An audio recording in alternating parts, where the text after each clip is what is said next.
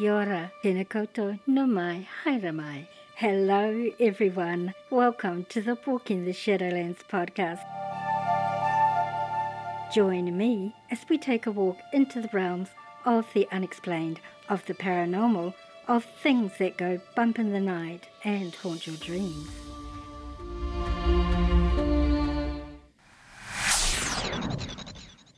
Your hosts, I'm Marianne. Thanks so much for joining me today, tonight, whatever time it is, wherever you live in this beautiful world of ours. Sit back and relax. Let me be your guide as we walk into the Shadowlands together and see what awaits us there.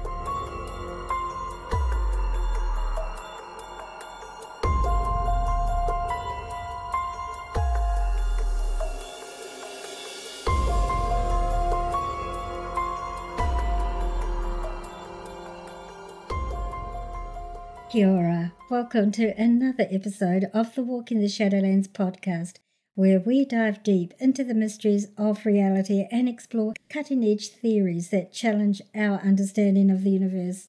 I'm your host, Marianne. Today's episode is particularly special as it marks the continuation from one of our most popular episodes from the very first season of the podcast, titled A Glitch in the Matrix, a Holographic Reality and still to this day one of our most listened to episodes.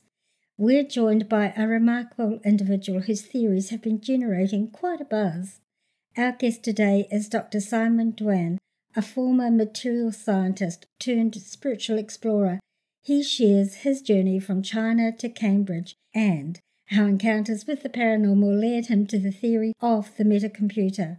Tracing back the simulation hypothesis Dr. Duan introduces the Platonic computer, a non physical entity in the realm of forms proposed by Plato. He challenges traditional scientific methods, proposing a paradigm shift in our understanding of computation and reality. So, are you prepared to walk with me into this part of the Shadowlands on a mind bending journey with Dr. Simon Duan deep into the darkness of the unknown and see what awaits us there? Let's begin.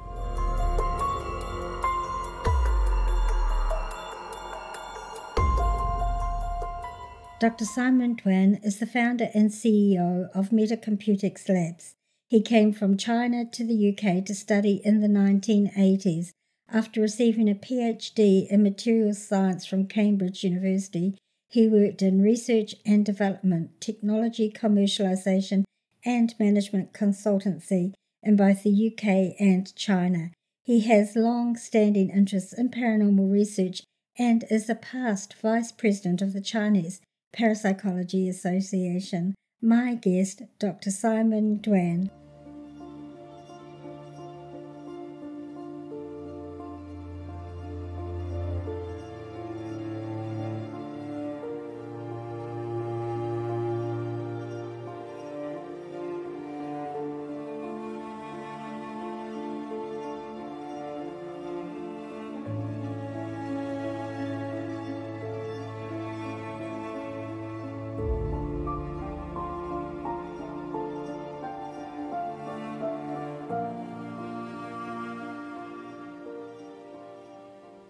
Simon, thank you so much for agreeing to talk with us today. I've actually been really looking forward to our conversation since you first contacted me because you were really a follow on from one of my podcast episodes I did in the beginning of my podcast journey called A Glitch in the Matrix, a Holographic Reality. And this episode will be in season 12 that episode is still in my top 10 most listened to episodes because it really resonates with people. So I'm really excited about hearing your theories and your information. So perhaps you could tell us a little bit about yourself and your background. Okay, yeah, thank you, Marianne, for having me. You mentioned the episode on the glitch of Matrix. I actually listened to that one. Uh-huh. And I was very impressed with the quality you made, actually. Yeah, so I urge listeners who haven't listened to that episode, please go ahead to do it. It's it's excellent episode. I think there's two actually. you made two. Yes, one was uh, just people's experiences. Yeah, yeah, that's also fantastic. There's real case studies of people who actually experienced those glitches in matrix. And the, the, the, research you have done is very thorough. It's very professional. Oh, thank you. I, uh, I came to the UK in 80s as a student. I was born and did my primary and secondary education in China. Before I came to UK as a student, I finished my PhD in material science from Cambridge University. That was in uh, end of 80s. Then I worked in industry for more than two decades. And I'm supposed to be a materialist. Uh, my right. PhD is in material science. But actually, I became interested in spirituality. Right. So the trigger for that is some encounters in paranormal, personal encounter of paranormal experiences which triggered my interest in, in looking something else beyond material science. Right. So that's my journey. It's like a rabbit hole. Uh, once you start looking to paranormal, it doesn't stop fascinates you. It really uh, doesn't. I agree. Yeah, that's right. Yeah, and so uh, I have been really fascinated by, by all the encounters. And uh, because once you start, you keep looking for more and more, and you get more and more fascinated about uh, phenomena I encounter. Uh, my business uh, take me back to China regularly. So I got involved with Chinese parapsychology research circle. And we have conferences from time to time and more importantly, we invite people who have psychic abilities to come to talk and to demonstrate. and also, I spend all my spare time visiting those people who have ability or who have uh, experience of encounter right. uh, in matrix. so that's my uh, personal passion, basically as well as the fascination, I'm also get bothered because I'm naturally curiosity person. Right. I'm full of curious curiosity. And uh, from my childhood, one of the my favorite book is 10,000 Whys. It's a Chinese serious book to explain why is this, why is this. Basically, it's a, a popular science book. Right. But it, it answers why questions. I always want to ask why. And when I come across paranormal, it always bothers me. I couldn't answer it. Why right. this happens, how this happens. So it's like an intellectual itch I need to scratch. yeah. that's, that's, a good description, and you can never quite yeah. reach that itch, can you? Yeah, and therefore I have also been trying to develop a model, trying to explain it. The best model I come across up to now is the presumption that the universe is a matrix. Right. And we are actually living in the matrix. This is the only way I can find so that we can explain all this paranormals and parapsychologies and psychic abilities and mishaps and glitches. So I was really sort of uh, resonant with, with your research as well, because you mentioned, and this is the way to explain all this. Yes. Yeah. And it's really it's a subject that absolutely fascinates me like you it's that itch that you just can't quite scratch and you just want to know more and more and more and more Okay, so perhaps you can ex- um, explain to us what metacomputics is and why you chose this term to describe the theory that you've come up with. Yeah, to model the universe as a simulation is not actually new. A German uh, computer scientist, Konrad Zuse, he was the first one actually to propose this idea. He postulated that there's a big computer which runs the universe. Yeah, as a computer scientist, I can understand why he says this. if you have a hammer and uh, everywhere you look, you see nails. As a computer scientist, he is quite natural for him to think, oh, maybe the universe is a processing output of computation.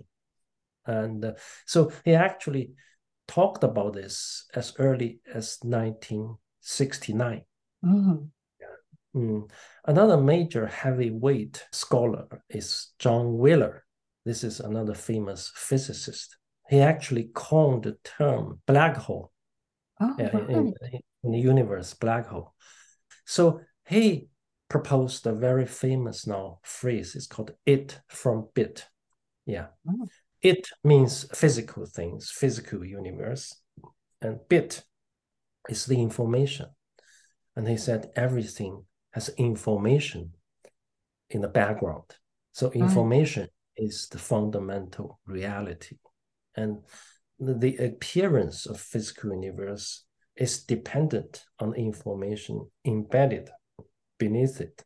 He proposed this phrase in 1990, actually. And of course, the idea got very popularized mm. with the movie Matrix. Mm. And so Matrix was a very successful movie on itself, but it introduced to mass population this idea that the universe can be seen as a matrix. So this increased a lot of awareness of this possibility, but also some serious thinkers, mm. scholars, including physicists as well as cosmologists biologists, philosophers, as well as technology leaders, they have been considering seriously whether this is a real possibility. But most people actually stays at the stage of speculation. They speculate, oh, right. this universe might be a matrix. Yeah. Right. But for me, as a scientist, speculation is, is not enough. Mm sort of progress further from speculation to a theory, you need to answer a number of questions. For example, if the universe is a processing output of computation, and then the first question you should answer is uh, where is the computer? Mm. What is made of? And how it's built? And what are its properties? Of course, uh, another big important question is who is the programmer? Mm. so I think unless you answer all those questions, it stays as a speculation. It cannot be a scientific theory. Right. It cannot even be a hypothesis. Some people call it simulation hypothesis. I don't think it has got that stage yet. Right. Most people speculate. Yeah, mm. of course, they have lots of evidence as you gathered from your podcast. People have a lot of glitches, and mm, those evidence uh, supporting this hypothesis. But as a scientific theory, you need more. You need to answer all those questions. Right. So people have been trying to answer those questions. For example, the Oxford philosopher Professor Nick Bostrom. Mm. He proposed the so-called ancestor argument. Basically, he is saying that the computer which produced this matrix is in the future. Right. Because the technology will continue uh, to develop.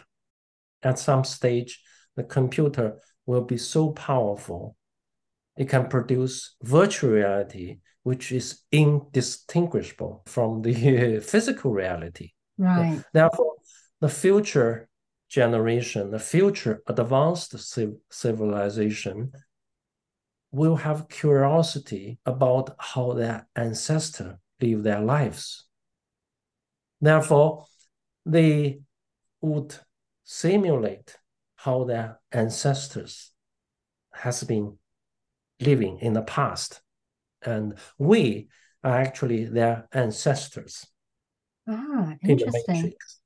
The right. Yeah. So that's his proposition. Basically, the computer is in the future. But I don't think that's a reasonable proposition because I think no matter how the advanced computer is, it can still produce only virtual reality. Right. It cannot produce the physical reality. To produce physical reality, the computer need to be outside the universe. Mm. It cannot be inside the universe. It's mm-hmm. like our, our virtual game. The virtual game isn't actually in this physical universe. It's a parallel universe. Mm. yeah. To my mind, the computer that produced this physical universe has to be outside this universe. Right. Outside this space and time.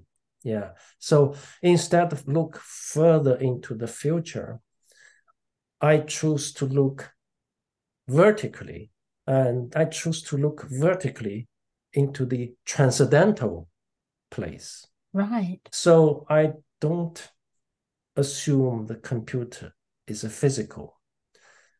I presume the computer is transcendental, it's non-physical. Mm.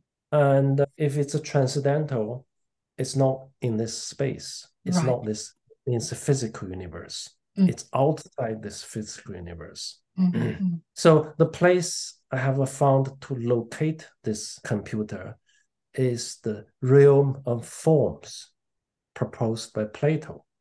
Right. Now, Plato proposed that there is realm of forms which contains the essence of all the physical things abstract entities like concepts like mm. numbers and the physical things are only shadow or poor imitation of these ideal forms mm. in the mm. realm of forms for example we have a various dogs of various shapes and forms and colors different species of dog but in the platonic realm of forms there is a dogness, the abstract dog form. Right. The abstract dog form is the essence of all the physical dogs. The physical dogs of all the sizes and shapes are actually a poor copy of this ideal dog. So, based on the same principle, I speculate, postulate that because we have a physical computer here, and we ought to have a perfect abstract computer in the realm of forms. Right. I call it Platonic computer. So the Platonic computer is in the realm of forms and its output it's the physical universe. So that's my uh, sort of contribution to this field. I actually locate this computer in the realm of forms as a transcendental non-physical computer. So this is my contribution, basically. That's really interesting. And what you're saying is that there is this reality that is forms and shapes, but not solid. Is yes, that's okay. right. Yeah. Okay. So if there is this metacomputer there, then that means that there have to be beings that control it or feed it information. Would that a fair comment? Yeah, yeah, it is. Yeah, the, the computer is non-physical. Mm. And also uh, the beings who feed it and operated the feeding information is also non-physical. However, those beings at the higher level of existence are not somebody else. It's ourself also. Oh, so you're referring to like the over self? Is that how some people? Yeah, yeah. Some people would uh, refer it as a higher self. Right. Yeah. In my model, we as a human exist in all levels uh, creation. Right. Physical level is one of many levels. And uh, so we have a physical body. At another level of reality, we don't have a physical body, but we have a non physical form. Mm. But it's also ourself. Mm. We mm. have a higher self at all levels of reality. And it is our higher self who actually made the non-physical computer and operate the physical computer. At the same time, act as a player for this avatar mm. at the lower level. Does that make sense? Yes, it does. And it fits in with a lot of older world philosophies, doesn't it? Yes, that's right. Yeah. It's it's like a various dog forms, physical dog forms. Mm. They have a common dogness. Right. But also we as a human, we also share some higher forms of Mm. ourselves. Mm. So it converges when you go up. Right. And so that higher self are normally shared by many individuals, but still it's our self, higher self. Mm. And uh, in some tradition, they might refer that as deities. Right. But deity is not somebody else. It's ourself. It's our higher self. Those beings, they operate the non-physical computer and they produce this lower level universe. Just like us, Right. we use the physical computer to manipulate the physical computer to produce the virtual reality, which is another level, lower level of Mm. parallel universe. Mm. Mm. Very interesting. Can you elaborate on the differences between the scientific methodology used in physics and the approach you propose for metacomputics? How do these differences impact our understanding of computation and the nature of reality? Mm. Yeah, it's there's a different approach uh, to the traditional scientific approach, but it's not unnatural. Mm. I mean, science itself progresses, Right. yeah, and sometimes they call it paradigm shift. Yes. Yeah. So the science itself also develops, and in science we model the reality. Mm. And the models are normally based on metaphors. Right. So basically, it's like we try to uh, find out what elephants like, Mm. But we cannot see the elephant. We, we, are, we are blind people. We can't see the elephant. We try to work out what the elephant look like. And some people would describe the elephant as a pillar, and some other people would describe the elephant as a wall. Right. And another person, blind person, may describe the elephant as a tube because they cannot see the elephant. Mm. They have to rely on metaphors Mm. to understand and to describe pillars, wall, and the rope and the tubes are metaphors Mm. help people to understand and to describe to other people. In science, we are doing the same. Right. So in Mechanicus' time, in Newton's time, we have a good metaphor, which is the machine. Mm. And at that time, the most advanced machines are clocks and watches. So we uh, describe the universe as a clock-like machine. Mm. Newton's laws uh, are a set of equations describe dynamics of the macro objects, including planets. So we model the universe, especially the macro universe, as a clock-like machine Mm. because that's the best metaphor we can find. Yes. Human society was electrified. We had a new concept called electricity. Mm. So we use these concepts to model the micro universe as electrically charged particles. This nuclei is a positively charged, electron is negatively charged Right. particle. So it's based on another metaphor, which is electricity. Mm. Up to now, the most scientific approach are based on those two metaphors. Of course, they use a lot of mathematics to model those dynamics of particles as well as the planets. Right. And so now we moved into the information age. We have new metaphors. hmm Those metaphors are computers, big data, information, Right. virtual reality, artificial intelligence. All those new metaphors are inspiring us to come up with new models of mm. reality. So the simulation hypothesis, the matrix, are new metaphors based on which we can build new model of the reality. That's what we are talking about now. So it's a different metaphor-based model of reality. Mm. We don't have to believe those models because the model may be just one of the uh, aspects of reality. It's like a, a, a pillar. It's like a, one of the legs in elephant, or or the the trunks of elephant. Yeah. Mm. So we don't have to take it as a reality, but it's a powerful tool mm. we can use to model reality, to understand reality, right. to direct our sort of lives based on the model. To answer your question, it's a different metaphor based on approach. And we don't have to judge which is right, which is wrong. Right. As I said, it's a model, it's not the reality. We judge model as a tool. Yeah. So the more tool we have, the more effective we become. Right. Like when you play golf, you would prefer a set of tools, set of clubs instead mm. of only one.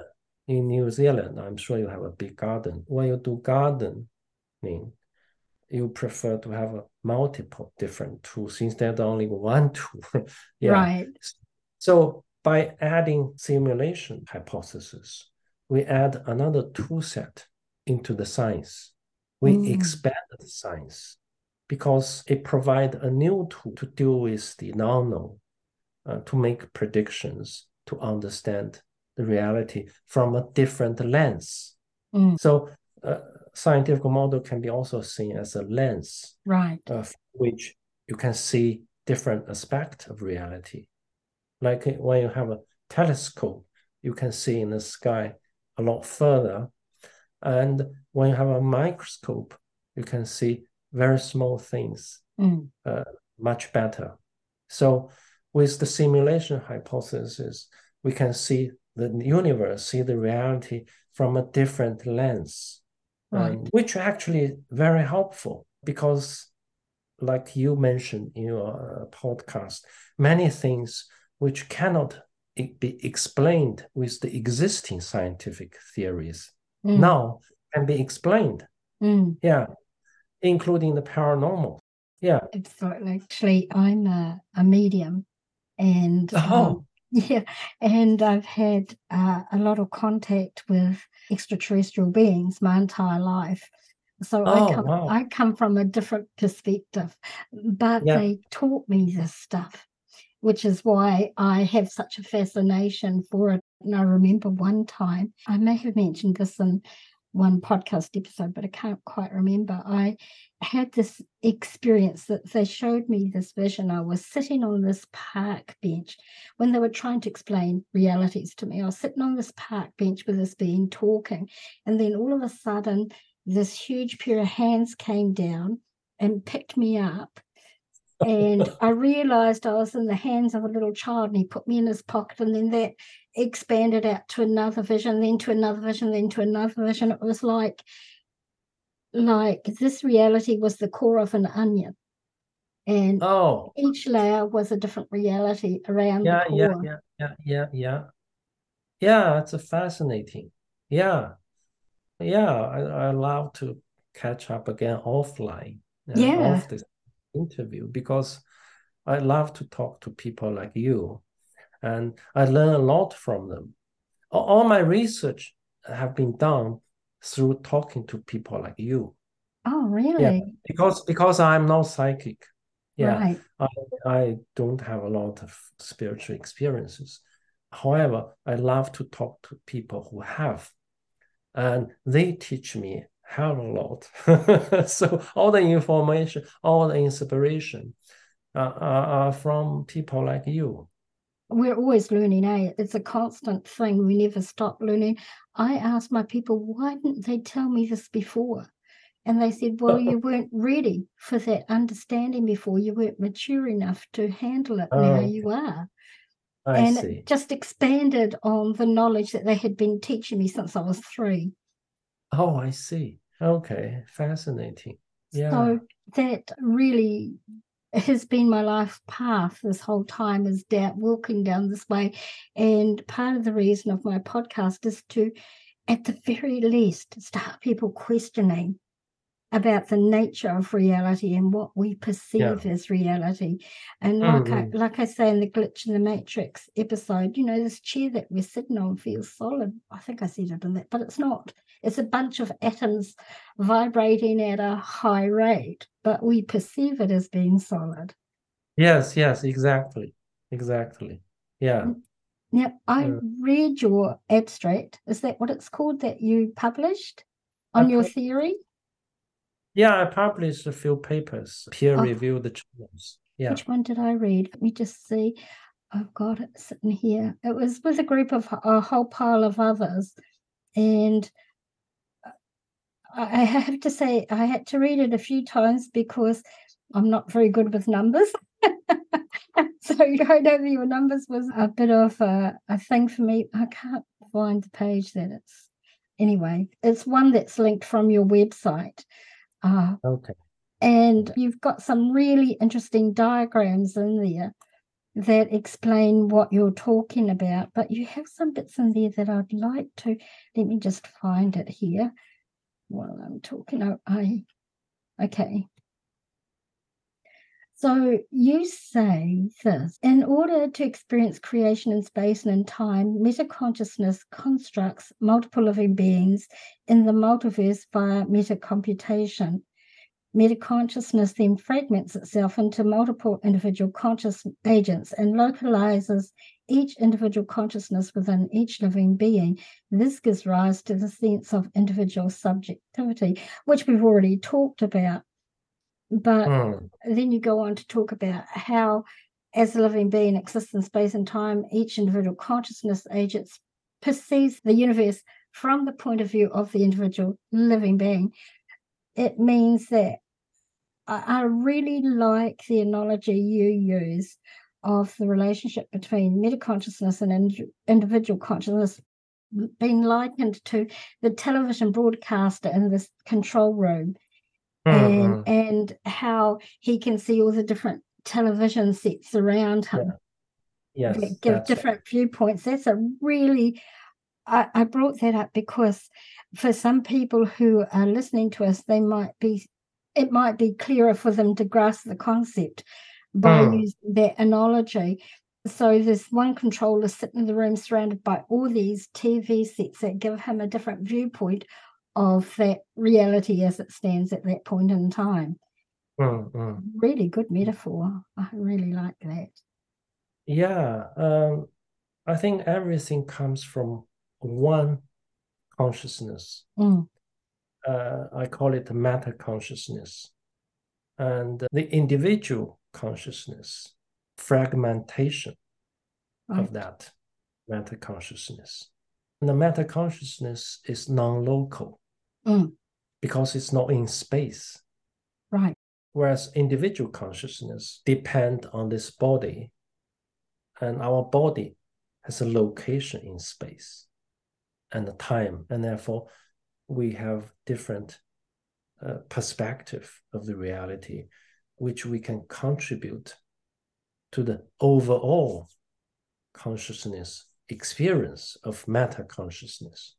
Right which ultimately is our true self anyway.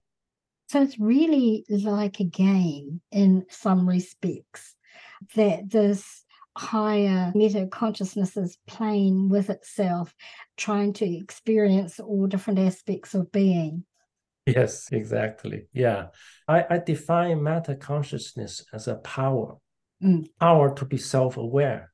So it has a subjectivity. Yeah. Right. As I, I am before I am this I am that. So it's power to be self-aware, power to create, mm. and power to perceive. So this power, in order to express its creativity, it creates diversity. Mm. And it creates diversity through computation because that's easiest most effective way to make creation. Right. I think because all you need to do is a binary. And once you have a binary, you can create a computer. Right. Because computer is basically binary states, two mm. states on and off. Once you have a binary, you can configure these two states into a computer. And also, if you have two states, you can compose data. Data stream is basically zeros, ones. Right. Two states. And Also, you can write programs with binary. Mm. Machine language still zeros, ones. So with this binary, you can create anything. Mm. And which we know now with a computer, we can produce almost anything, even with a physical computer. Mm. And, and then imagine the, the true form of computation, which is not physical, which is not restricted by physical limitations. How powerful can it be? Mm. Therefore, the meta consciousness creates diversity, including many levels of creation, many levels of parallel universe, and many beings, mm. non-physical beings with non-physical bodies, as well as physical beings with physical bodies. And those beings provide different perspective. Therefore, the meta consciousness through those avatars can experience its own creation. It's very interesting. I once was shown, my star people took me out one time, way, way, way, way out, and they showed me how universes were created. And they showed me the different dimensional there's like plates on top of each other, stacked like pancakes. And they, yeah. they showed me that to go from one of these plates to another, you went through like a black hole. I to, see. To travel from one multiverse to another multiverse. And there were countless, yeah. countless of these. Oh, beautiful. Yeah. Have you written down those kind of realizations? No. No, no I just. Yeah, I, should have. They, they are valuable they're valuable for people like me. If you're doing research, if I'm doing research, I would love to see some revelations from different people. And this is a beautiful revelation.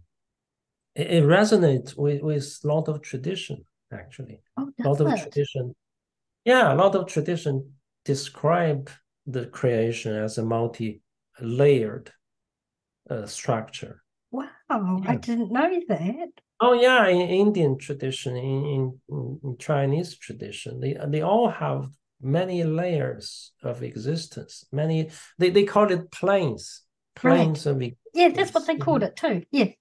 Yeah, yeah, yeah. They called it these beings called it universal planes, is what they called it. Yeah, yeah. And uh, to go from one plane to another plane, you need to go through black hole because black hole is a distortion for space and time. Yeah, right. each level existence have a different time. So you cannot go easily transition from one to the other unless the time changes. Because mm-hmm. each level's reality have a different clock speed. Mm, the flow speed of time is different. Right, of course. Yeah. So if you are in a high level of creation, the time flows slower, actually. Mm. You can spend one day in the heaven, and in, in Earth is probably one year. Mm. So there's a time difference. So the reason why the time flows differently is because the internal clock of a computer is mm. different. So the multi level of creation, i.e., the different planes, are produced by the computer operating at a different clock speed. Really interesting. So each clock speed produces a different level of the universe. Right. Multiverse. Yeah, in, in my model, each universe, each parallel universe are created by the, the Platonic computer operating at a different clock speed. Very interesting. How has your theory how has it been accepted by the general scientific community? Have you had much feedback? yeah, general scientific community, they are kind of uh, not ready. Mm. Uh, put it that way. They are not yeah. ready yet. All the people who have interests are those people who have uh, spiritual experiences. Right. And uh, who cannot make sense of the experiences. And uh, so those people are interested in alternative way mm. of looking at the world. Then they are getting interested in the, the matrix mm. hypothesis. And they're also interested in explaining their experiences. And those kind of people will be interested in, in the work uh, we are doing. And also for spiritual people who want to progress further and I think some people would love to get out of the matrix. Mm. Yeah, they realize this is a prison. It is a prison, yeah. 100%. Yeah. And, and, therefore, based on that realization, they would love to seek a way out of it, to be free. And uh, in that case, for those people, this theory, this framework can act as a roadmap. Mm. Because if this is a matrix, a prison, if you want to get out of the matrix, you should understand how this matrix is made. Great. Yeah. Absolutely. How, how, how it is structured. And therefore, you can find out the way out. Mm. So, for those kind of people, my model can be used as a guide, as a roadmap, and they can locate themselves, locate themselves in the matrix. Right. And then they can go from there it's like a roadmap, yeah. Mm. You you need to know where you are. You need to know where you are going to go, and you need to find a way from A to B. And so this theory, this model, act as a roadmap because it does explain the different level of reality, how it's created, mm. uh, what are its properties, and how you can get from one level to the other. Then there's a good hint I just mentioned is the time Mm. And if you want to go from one to go another level, you need to manage time. People call it vibration. Vibration frequency. and frequency. Yeah. That's something yeah. that my star people always taught me about the importance of vibration and frequency. Yeah, yeah, yeah. So vibration and the frequency are related to the clock speed, mm. related to the refresh rate of the computer. Oh, interesting. Right. So that at each level, because each level of the reality are created by different clock mm. speed, mm. they all have a different mm. refresh rate of the display. And that refresh rate is related to the vibration frequency. Very interesting. Yeah. Very, yeah. very interesting. Wow. Mm. I'm really enjoying this conversation, Simon. It's yeah, it's really great. I have a question. You assert in your paper that you put out that the metacomputics model is not a description of reality. Can you explain the relationship between your theory and the is it philosopher Immanuel Kant's Kant's yeah. perspective yeah. on the unknowability of the universe? Yeah. How does that tie in with his theory, or doesn't it?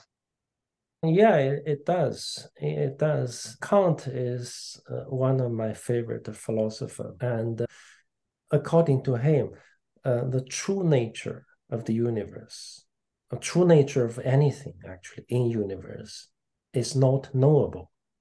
Right. Yeah, because we have to rely on our senses, and the sense distort the reality. Yeah. Yes. It's like a pair of colored glasses you can't take off. So we always see the reality as a filtered, as a distorted picture, mm. not the true picture. Mm-hmm. So therefore, he, he postulates that because we cannot take these glasses off, we cannot, we will never be able to know the reality. However, in science, we can hypothesis scientific model is actually hypothesis. Yeah, although we cannot know the reality, we can make a, the best guess. Right. Like what I said, we used to make a best guess of the universe as a machine, and and then we made the best guess at the time the universe is charged particles. Now we are able to make another guess, which is a new model reality based on that the universe is information. And therefore, the true nature of the information, according to Kant, is not knowable. We can hypothesize it as information. Mm. Basically, it's like a barcode. Right. Barcode is information. Yes. And it doesn't make sense unless you process it with mm. a computer. It doesn't mean anything, it's just random code, but that's the true reality. But through processing, you can decode the information. Right. Then you get some picture of the universe. Right. Yeah. So this is one way I can model the so-called unknowable true nature of reality. So basically it's a code. Right. That's so interesting. And I often have thought for people like myself who have psychic ability, like one of my biggest abilities is claircognizance. I just know things. I just know it and I don't know where I get that information. It's just I know it and it's never incorrect. And uh, I've speculated that people like myself have the ability to tap into that computer, into that program, and pick up yeah. the information from there. Yeah, I agree. You're one of the people I talked to, and they, they told me how they actually access information. So I would interpret that ability as awakened consciousness at another level. Oh, yeah. Interesting. Yeah. Because we all have a different degree of awakening. Mm. Like, like, like what I described, the creation is a multi-planed reality Yes. And we exist at all levels. But for most people, they are not awakened at other levels. Mm. They only operate on the physical level. Yes. And therefore, they have limited access to information. Mm. So for, for some people, they actually act as NPC. In computer game, we have a term called NPC, non-playable character. Yeah. Oh. So those characters they don't have a player. Right. They're like fillers for the scene. Like eh, here in, in, in reality, I would describe them as people without souls. They're just there to fill the gaps and provide yeah. background for the players. Oh yes, that's exactly exactly. Yeah. yeah. Because they act as a pre-programmed being. Right. Yeah. So they, they are controlled by a set of programs. They react according to the situation, and they don't have a player to change their program. So some people at the lower end of the spectrum act as NPC. They just react to situation. If you beat them, they beat you back. if right. you sc- they score you back. Right. Uh, so it's reactive. And at other levels, they have their players are weakened. Right. So, But players are not in the physical level. Hmm. Players mm. at another level. It's like we when we play a computer game, we are player. The avatar inside the computer game. At this physical level, some people have their player at another level, higher level, awakened. They can be more active. Those people are difficult to predict because they, they are not always follow the program. They right. follow some, they don't always follow all the programs. And uh, so those people depend on their state of awakening. Some of them can actually access the database mm. because the computer is non-physical at a physical level, and they themselves are awakened at that level also. Therefore, they have access to the database of the computer. That's a really interesting so, way of describing yeah, it. So by accessing the database, they can acquire all kinds of information mm. effortlessly. They may not be aware, but they actually have access to it. So the information get it's like download. Yes. Yes. Yeah. Yes, that's download. Sometimes what it feels like to me, honestly, it feels like I just all of a sudden have this whoosh of information that's yeah, just yeah. right there And I'm like, yeah. where did that come from? Where did that come from? Yeah, because you are awakened at another another level. Your higher self is active, basically, right. and uh, it's not everybody. And I think for you, for other people's, the higher self is active, and the activity include access to the database. Interesting. Some activity of the higher self also include manipulate the program. Ah, yes. If you can change the program, change the code, you can do magic things. You can do miracles. You can do paranormal things. Mm. Mm-hmm. Because basically, if everything is processing output of computation, if you can get into the computer to change the code, anything can happen. And I come across people who can move object, move physical object yeah. from one location to another. Oh, yeah. wow. That's interesting. I think all they do is actually to change the location data. If you change the location data, X and Y, Z, then the object is, is in another place. Right. Yeah. You don't need to physically transport it. Yeah. You just yeah. change data. That's really interesting. Oh, this is such a fascinating topic. And I, it was the first season of my podcast that I did that glitch in the matrix. And this is such a, a great follow on and more information for my listeners to mm. digest and think. And at the very least, if it causes them to question, that's an awesome thing. That's an awesome thing.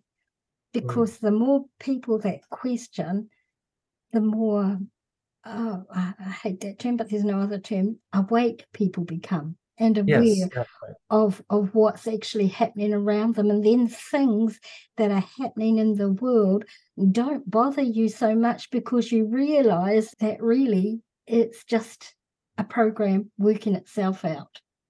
Yes, that's exactly that's exactly right. And uh, we uh, create all sorts of trouble because of ignorance. Mm. Yeah, because we don't realize this avatar is not our true self. Mm, great. Uh, yeah, our true self is the meta consciousness at the top, mm. and also our true self, higher self, at all level of reality, mm. all level of consciousness. And the higher you go, the more integrated we are. Therefore, we become one eventually it's everybody is one eventually. As I said, individual are fragmentation of the one because people don't realize that they identify themselves as the avatar. Mm. Yeah. Yes, that's correct. where the trouble is. And then that's become ego, egoistic. And also at the same time, because they come from the one, they come from the Almighty, they come from the being which create everything. Mm. So automatically the higher self have everything. Mm. But when we come down to this level as individual avatar, we still remember we should have everything, but we don't. Right. We have a scarcity, we have a fear. That's why we want to grab. We want to grab material possession so that we feel safer. And we want to grab land. Right to do that, we have to have a war. Mm. So if we realize everyone is one, and we are not this reality, we are not this avatar, we are actually the higher being. We can eliminate lots sorts of troubles in this world. Yes, absolutely. It make a mm. huge difference. I had an experience about five or six years ago where I consciously traveled into different dimensions. There was seven of them, seven, I believe. And in each dimension I went, there was another version of me, but I looked different. My body shape was different. Okay. And as I went into each version, I integrated with that being, or that being integrated into me. Yeah. And then when I came back, all the beings integrated into me. They kind of joined with me. And it was like for the first time I felt whole again. okay, yeah. Really interesting experience. Yeah, very profound insight also. Yeah, feel whole again. Mm. Yeah, because the separation make us unwhole. Mm. Yeah, make us lacking. We have to seek from somewhere else. And uh, sadly, we seek it from material.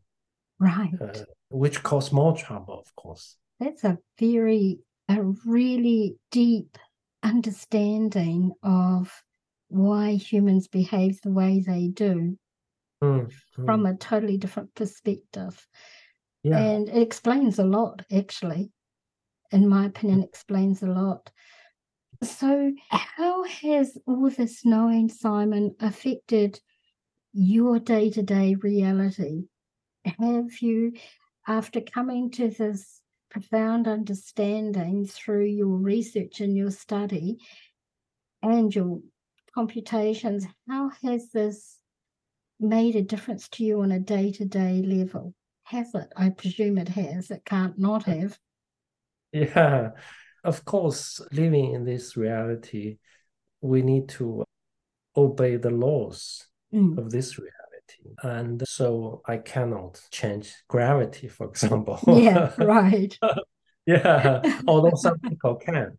Yeah, some people can. By the way, gravity is just a program. And that's another way to look at the physical reality. And the apple falls because it's programmed to fall. The 9.8 meters per second square is just the parameter in that program. Yeah. Oh, right. Yeah. So therefore, it's a program, and processing output of that program is a free falling object. Mm. So if you can get into the program, and you can suspend that program. That's why some people can levitate. Yes. And uh, effortlessly.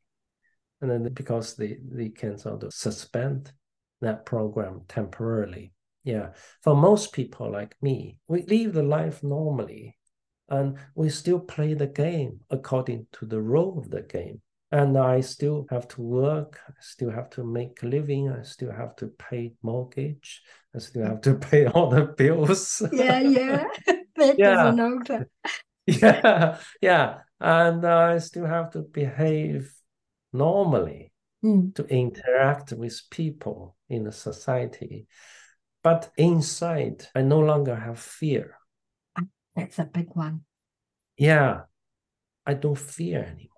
Mm. I know it's it's a game. Mm. We are playing this avatar, and the true self have everything. Mm. True self have abundance. Even we play a poor people, it's only temporary. Mm. It's like Prince Harry. Prince Harry, late Queen's second son, when he was teenager, he used to stay outside to experience homeless uh, right. uh, for a few night, nights in the street in London because he wants to experience what's it like to be homeless. Wow. But inside, he doesn't suffer. Mm. He knows this experience. I my, myself actually have a home, which is Buckingham Palace. But on the street, I experience what's it like to be homeless. So in this materiality, even I don't have much money, I'm not I don't fear to be poor. Mm. Because I know the true self, myself, have everything. Right. Uh, of course, you also realize we are one. Ultimately, we are one. There's no point to be nasty to another version of yourself. Mm. So if you don't have a fear, you don't want to be nasty to other people. You become a happy life. Mm. Yeah, your life is more relaxed and happier. Mm. And that certainly goes along with a lot of older teachings like Buddhism and some of the Indian beliefs about, mm. you know, just it, has been there, the truth has been there the whole time. And, yeah, yeah. the old teachings. Yeah. That's but right. Yeah. It got lost. It got lost for a lot of people. They lost that knowledge. But it's really, it is a game.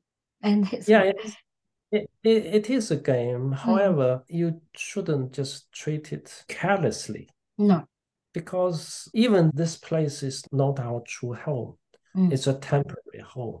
We shouldn't trash it. It's like you uh, go to another place temporarily, you live in a hotel, you're going to move on. Mm. Yeah, this is not a permanent place. You're going to move on. Mm. I still have a few decades, I hope. yeah, and you shouldn't trash this place. Mm. Yeah, hotel, you don't trash the place. You still put everything in order. Don't destroy furnitures. So you still have to respect the place you are temporarily. Therefore, you become more environmentally aware. Yes. Yes. Yeah. That's another change. I, I realize that uh, I just have to keep the place as tidy. I, I'll trash to some degree because if we consume, every consumer causes production and every production consumes resources. Yes. Actually. But we have to just be aware that we don't overdo it. I have life. A simple life is a good life. I agree. Yeah.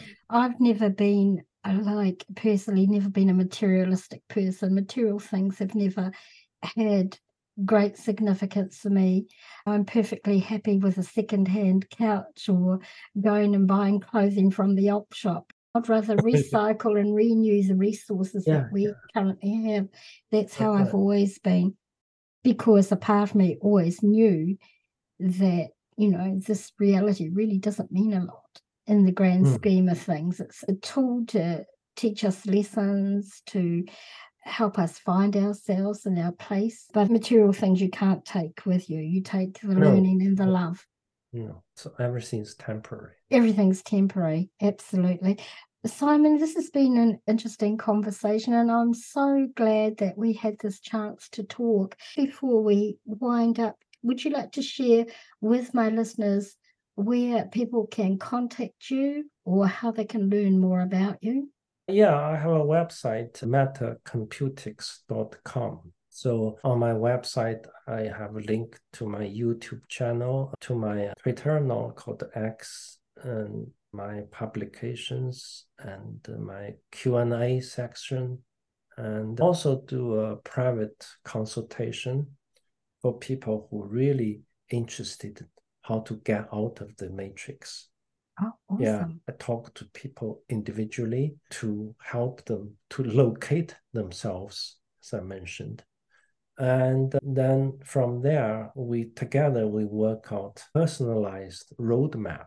Awesome. And, and and also I support people along the way to help them to overcome obstacles on the way out and so eventually, people would benefit from working together with me to feel free, uh, mm. uh, to feel happier, to feel abundant, and so have a healthy life. That's awesome. And for my listeners, if you didn't get that information that Simon just gave us, it will be on this episode's page on the podcast website, www.walkingtheshadowlands.com and I'll have links to Simon's website from that page so you can contact him through there.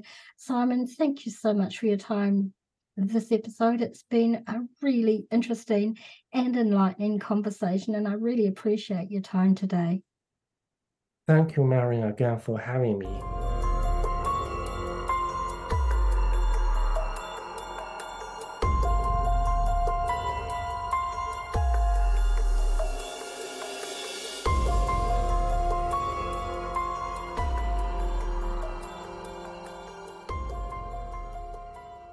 And there you have it, everyone. What an incredible journey with Dr. Simon Duan into the world of metacomputics.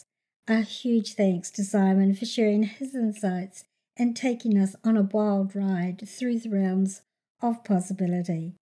To all our wonderful listeners, thank you for joining us on this adventure. Don't forget to share your thoughts and theories with us on social media. I love hearing from you. Also, feel free to leave a positive rating and comment about this episode on your preferred podcasting app. Stay curious, stay awesome. This is Marianne, bidding you farewell from the Shadowlands.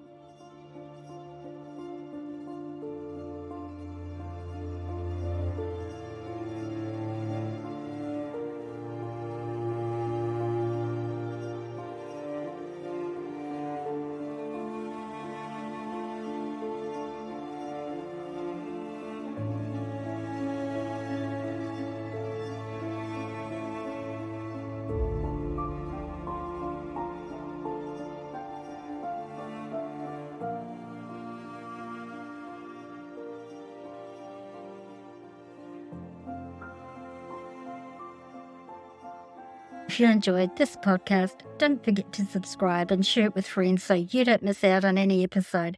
Like and follow for teasers of our upcoming shows. Also, follow us on all social media platforms. Check out our Facebook page, WT Shadowlands, our Instagram feed, Walking the Shadowlands, and our Twitter feed at Shadowlands10 TikTok under walking underscored the underscored Shadowlands. Also, we have a YouTube channel under Walking the Shadowlands as well. This podcast is available on all free podcasting platforms. Just look for Walking the Shadowlands. Also, if you have Alexa, simply say these four words. Open Walking the Shadowlands and Alexa will play our latest episode for you. If you don't have a smartphone, don't worry, you can listen to the episodes from the podcast website www.walkingtheshadowlands.com. For those who are impaired, there's a full written transcript of each episode on the website, so you don't miss out at all.